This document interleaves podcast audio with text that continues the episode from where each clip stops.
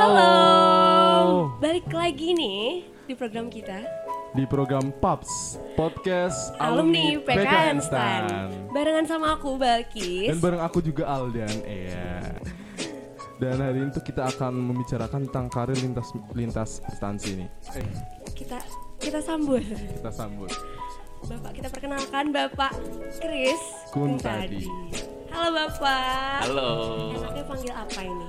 Ya, kayaknya kalau di sesama alumni kan biasanya kita lebih enaknya manggilnya Bang, Bang. atau eh, Om enggak lah ya. Mas bisa Mas. gitu. Dan karena namanya Kris Kun tadi pakai C depannya ya. Biasanya teman-teman tuh kalau manggil Om CK, Iya. Mas CK atau Bang CK. Oke, Cek. Bang CK deh kayaknya Bang lebih lebih enak deh. ya Lebih kerasa stannya gitu kalau Iya. misal panggil Bang. Udah kayak di Jakarta juga kan Oh Bang. iya, Bang. Bang. Bang Oke, CK Bang aja. CK. Siap. Oke, Bang CK. Mau nanya apa? Pertama kali Aldan dulu deh. Oke nih, Bang CK ini jadi ini kan salah satu alumni nih. Sekarang kan juga menjabat jadi menjabat menjadi ketua Ikanas 2018 2019. Boleh nggak kita sekarang tuh mau gini aja deh, uh, flashback dulu uh, ke Flashback ketika ya zaman-zaman masih Belajar kuliah di stan nih. jadi mahasiswa Bintaro atau Jurangmangu ya masih waktu itu Jurang masih Mangu, Jurangmangu Jurang- ya. full Masih- Jurang Mangu dari masih tingkat Jurangmangu. 1 sampai lulus. ada Ya. Yang bapak lihat ada perbedaan gak sih zaman bapak yang dulu sama yang sekarang Wah beda banget ya. Pertama misalnya kampusnya sendiri. ya. Dulu kami kalau hujan itu pakai sepatu man. Tapi sepatunya itu dibungkus pakai kantong kresek. Kenapa? Karena saking beceknya gitu. Itu satu. Kuliahnya itu bareng sama kambing, kerbau gitu. Jadi alami sekali kalau bahasanya seperti itulah gitu. Wow. Oh iya, oh, baru tahu. Udah baru tahu kan? Dan sekarang nggak ada kan? Karena apa? Iya. Semua tertutup. Kalau dulu terbuka sekali kampusnya. Bahkan ibarat kita mau makan pun ya hanya lompat pagar doang gitu. Itu sudah warung-warung berjejer itu. Ada warung danau gitu, warung pagar gitu. Itu eh, tempat kami seperti itu. jadi beda banget ya pak Oh beda banget. Beda Kampusnya juga dulu kan masih hanya ada beberapa ya. Gedung G, gedung P, gedung A, gedung eh, B, C, D. Kayaknya baru itu. I belum ada. Asrama sudah ada. Asrama yang sekarang dipakai PPSDM itu itu Iya. sudah ada. Dan, dan dulu saya sempat menjadi ketua koperasi mahasiswa. Dan salah satunya adalah mengurus eh, asrama mahasiswa itu. Terus kalau misal balik lagi ke PKN Stan tuh masih ada nggak nilai historis yang ah kayaknya ini terkenang nih di sebelah sini nih. Yang kan katanya ini memorable ah, banget ya, gitu. memorable banget. kan katanya tuh udah berubah semua tuh. Ya, ya kami dulu itu paling menjadi momok gitu ya. Itu adalah masalah DO, ya, drop out. Jadi sudah bayang kalau sampai DO itu harus pulang kampung gitu tanpa membawa apa-apa. Sementara orang menganggap bahwa kuliah di STAN itulah kuliah prestisius gitu. Sehingga ya kita berlomba, berjuang untuk bisa sampai eh, finish ya, arti lulus dari eh, D3 STAN. Dulu belum ada PKN ya. STAN itu masih singkatan Sekolah Tinggi Akuntansi Negara gitu. Kalau sekarang kan STAN-nya menjadi nickname gitu ya. Gitu. Eh, yang paling berkesan adalah ya kami tetap harus olahraga gitu ya. Tapi olahraganya itu nggak berani yang misalnya main bola gitu ya. Kenapa? Kalau main bola itu kan butuh waktu panjang gitu. Sementara momoknya kalau waktu panjang untuk olahraga, untuk main bola, berarti saya meninggalkan waktu untuk belajar gitu. Nah ini yang rasanya itu kehidupan zaman kami itu berbeda banget dengan ini ada radio blast. Dulu nggak ada gitu. Kita organisasi ya hanya ada organisasi keagamaan, ada MBM, ada KMHB, ada KMK, ada PMK itu. Kegiatan ya kegiatan yang ba- ibaratnya tidak terlalu banyak menyita waktu gitu. Kenapa? Ya tadi bayangan DO kekhawatiran DO itu menjadi suatu mau saja. Tetapi tetap aktivitas kampus tetap ada dan saya pikir ya dinamikanya akan berbeda lah. Istilahnya kalau sekarang tuh kaum milenial dulu kolonial ya nggak kolonial juga. enggak juga Iya. ya. Iya. Nah, ujian pun biasanya paling berat itu di ketika kita menyusun worksheet. Dan itu ada namanya trial balance yang kalau sampai tidak balance gitu, itu sudah langsung. Waduh. Ini udah Ini kenapa nggak? oh ini jangan-jangan gitu. Jadi akhirnya ada anak nggak jadi katanya namanya akuntansi itu Mm-mm. itu harus balance. Iya. Kalau tidak balance pasti salah. Iya benar. Pasti gitu ya, pasti, Pasti salah. salah. Nah, kalau balance Belum tentu benar. belum tentu benar. Nah, itu yang susahnya. Iya. Karena apa? Karena ada mahasiswa yang begitu nggak balance dibuat pembalance, balancing gitu loh. Oh, iya. Angka-angkanya disesuaikan, udah biasa itu. Waduh, Alden kayak gitu ya jangan. Soalnya ini baru kemarin nih. Kos akunting ya? Iya, baru selesai kemarin gitu. Kalau tadi kita eh, tanya-tanya flashback ya tentang tadi akuntansi juga ya. Sekarang kita beralih ke karir nih Pak. Ke karirnya. Kan setelah lulus dari STAN ditempatkan di mana aja nih Pak? Iya. Saya begitu lulus tuh masuk langsung BPK. Bahkan sebenarnya sebelum lulus karena zaman kami, nah ini juga bedanya ya, kami dengan adik-adik ya. Kami tingkat 2 tuh udah CPNS. Oh. Ya. Oh. Tingkat 2 udah CPNS, semester 1 semester 3 memang belum dapat ya. Belum dapat, tapi sudah dapat catatannya sudah ada. Sehingga begitu masuk semester 4 kami dapat rapelan. Wah. Rapelan Enak selama wah itu paling-paling asik gitu ya. banget ya. Sehingga begitu rapelan banyak yang hanya membeli motor, membeli eh, TV segala macam. Atau untuk hiburan karena dapat uang atau ngirimin orang tuanya. Nah begitu tingkat tiga kita sudah PNS. Ya. Jadi kita prajabatannya pun itu prajabatannya sudah dapat Di- kantor di BPK gitu ya. Kemudian kami pertama di BPK dan kita prajabatan dengan pegawai yang dari S1. Jadi kita prajabatan tingkat 2, mereka prajabatan tingkat 3. Tapi kalau mereka benar-benar sudah ngantor, kalau kami hanya prajabatan saja. Setelah selesai kita pulang lagi ke kampus lagi. Sampai lulus di tahun 91 di eh, dari Curamaung itu. Nah, masuk BPK saya kebetulan memegang atau ditugaskan audit untuk BUMN Iya. ya BUMN 10 tahun dari ini 2001 alhamdulillah dapat promosi di menjadi kepala seksi di BPK Palembang Jadi sempat ke di, di Palembang Palembang. Palembang Berapa lama? 4 tahun di eh, Palembang selama eselon 4 kemudian alhamdulillah dapat promosi lagi menjadi eselon 3 di Pontianak Wah. gitu. Pontianak. Nah, Pontianak. Pontianak satu setengah tahun, alhamdulillah dapat mutasi menjadi kabag humas BPK. Waduh. Nah, BPK. jadi termasuk Balik bahas-bahas seperti inilah. Waduh. Karena talkshow di radio, di koran, di TV gitu ya. Terutama untuk menyediakan fasilitas buat pimpinan untuk bisa me-share tentang apa sih itu BPK. Setelah itu balik saya kabag humas satu satu setengah tahunan lah. Kemudian menjadi eh, kepala subauditorat yang memegang audit untuk Kementerian Keuangan. Kementerian Keuangan, kemudian Kemenko Perekonomian lah gitu. Itu juga setahun lebih. Nah, setelah itu tahun 2010 dipercaya menjadi kepala Pusdiklat BPK. Wah ini berarti pengalamannya udah komplit banget ya selama di Iya. BPK nih. Iya. Nah, itu belum. Itu empat tahun saya di Pusdiklat BPK. Kemudian mutasi menjadi kepala BPK Jawa Tengah. Oh jadi pernah ke Jawa Tengah juga. pernah ke Jawa Tengah, Jawa Tengah. gitu. Jawa Tengah belum lama kemudian ditawarin untuk ikut bidding di Kementerian Perhubungan. Kementerian Perhubungan. Nah, buat buku nih Pak. Mm-mm. Jadi Bapak ini kalau misalnya sesuai riset yang telah dilaksanakan oleh teman-teman kreatif. Pakai riset juga gitu ya. Ada risetnya juga Ada ini. risetnya juga. Kalau nggak salah ini setelah lulus dari STAN ini kan Bapak kan di- eh, tadi kan ditempatkan di BPK, pengalamannya udah ke kota-kota Ke Palembang, ya, ke Palembang, ke Pontianak, gitu ya. Sampai-sampai Bapak itu menciptakan model sistem kendali kecurangan atau mungkin lebih dikenal sebagai si kencur, Pak. Iya. Nah, ini yang menarik nih, Pak, dari seorang eh, Bang CK. Bang Hmm. Boleh share Share sedikit Eh, eh. latar belakangnya kenapa sih buat si kencur? Iya. Sebetulnya si kencur ini awalnya adalah pengetahuan yang kita peroleh dari eh, Australia, pemerintah Australia pada saat saya menjadi kepala Pusdiklat. Dan memang ada keinginan ketika menjadi kepala Pusdiklat, maka eh, saya atau kami itu harus mengendalikan supaya di unit kami di Pusdiklat itu tidak terjadi kecurangan.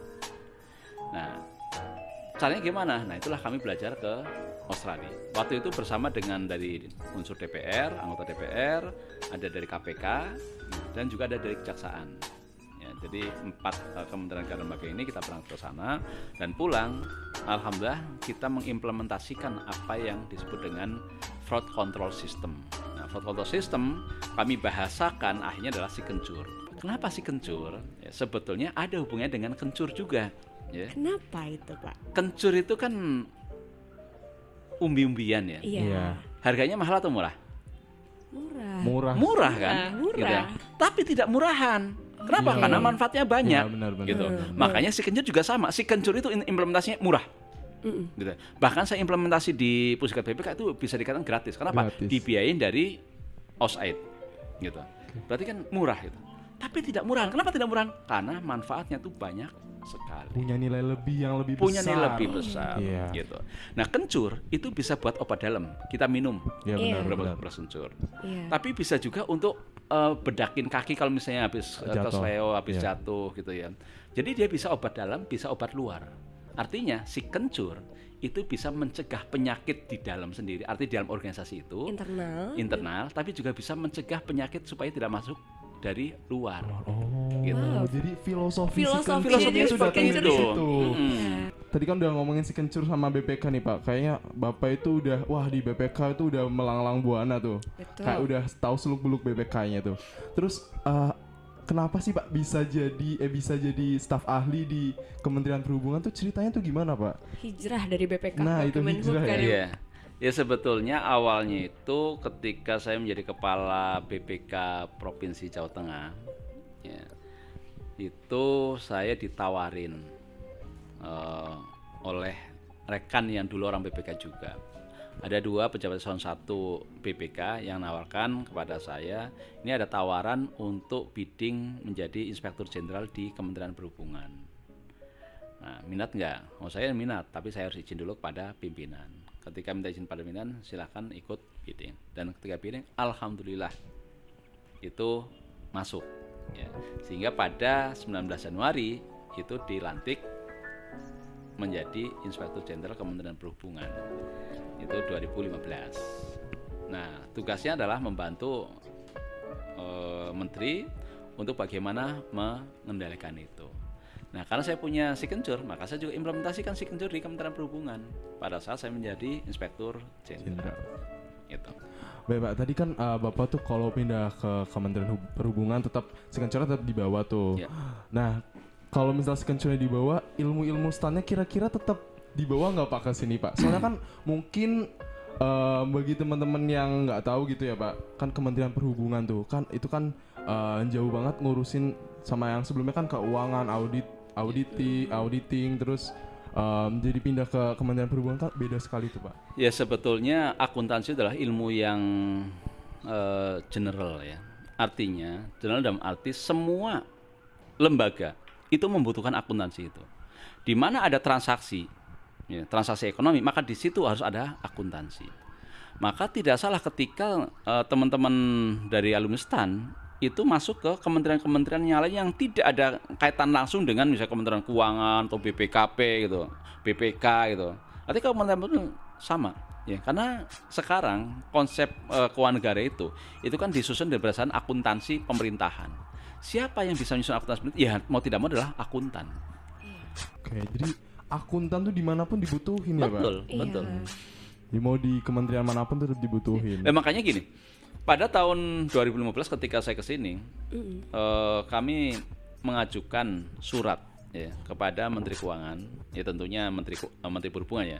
Kita siapkan surat Menteri Perhubungan kepada Menteri Keuangan untuk meminta alumni STAN. Waktu itu kita minta 150 eh, alumni STAN dalam waktu tiga tahun. Dan alhamdulillah 2015 kita dikasih 100 orang. Kemudian tahun berikutnya 2017 kita dapat 40 orang.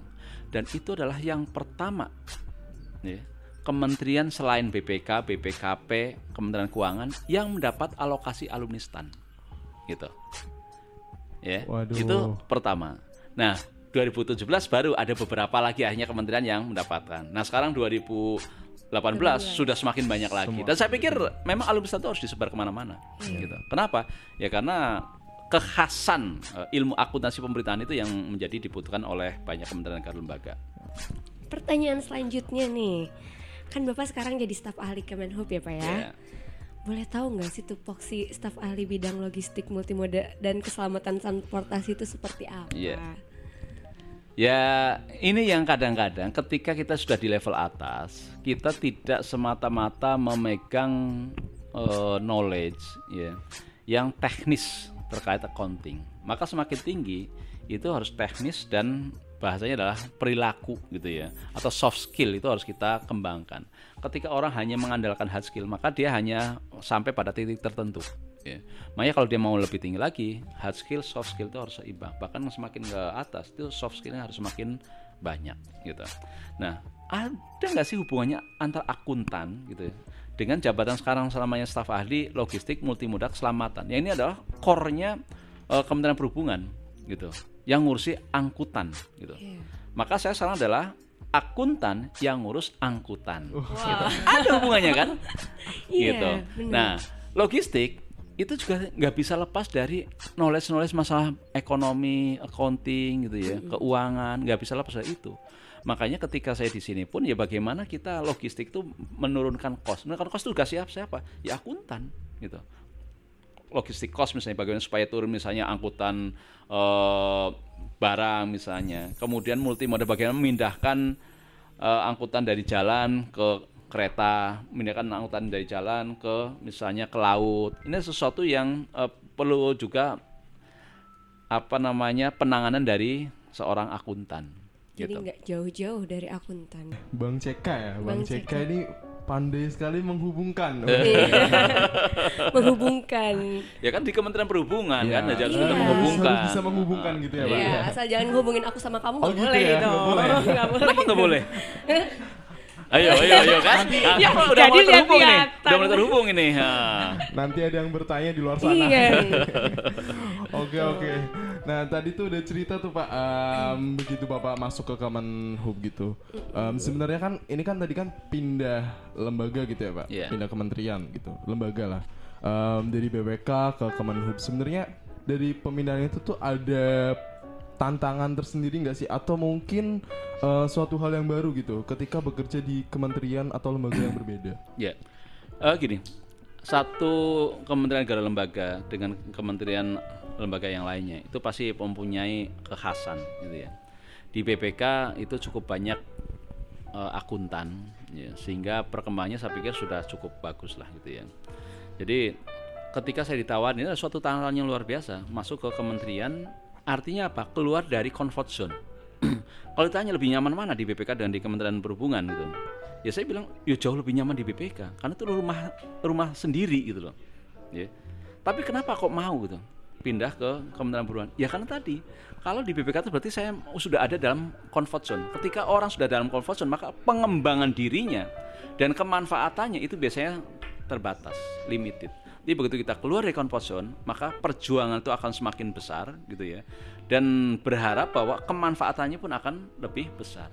Kalau misalnya Kementerian Perhubungan ambil dari luar kementerian, ternyata kinerjanya sama seperti orang di dalam, ya ngapain ngambil dari luar kan gitu. Makanya kita harus bisa memberikan kinerja yang lebih baik dari itu. Dan itulah salah satu yang ya menantang buat eh, saya pribadi. Terus nih Dan, ternyata Bapak juga punya banyak buku. Oh iya. Iya, udah ada buku. Boleh. Ada buku apa aja tuh, Pak?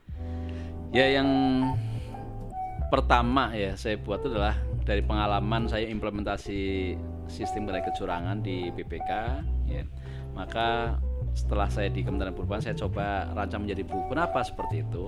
Karena saya ingin knowledge yang tadi murah tetapi tidak murah ini itu bisa dibaca oleh banyak orang. Kalau tidak dibuat buku berarti yang tahu kan ya hanya orang-orang yang ada di Pusdikat BPK atau di BPK secara umum. Sementara karena ingin tadi manfaat dari konsep fraud control system itu beredar, maka kami bukukan. Dan alhamdulillah bisa launching di eh, November 2015. Ini cetakan pertama. Waktu itu isinya hanya implementasi di eh, BPK. Iya. Ya. Kemudian hampir setiap tiga bulan itu cetak ulang. Ya. Udah sampai berapa cetakan, Pak? Sekarang sudah cetakan ke-6 itu tahun lalu cetakan ke-6 dan di cetakan ke-5 itu udah bestseller ya. Bestseller dari penerbitnya yaitu Gramedia. Kenapa bestseller ya karena tadi penjualannya cukup bagus gitu. itu yang buku pertama. Nah, di kelima ini kami bikin edisi revisi Ya. Kenapa? Karena kita menambahkan implementasi signature di Kementerian Perhubungan. Ya, nanti kita bisa eh, bahas lebih dalam lagi. Itu buku yang pertama. buku yang kedua adalah Excellent Leadership.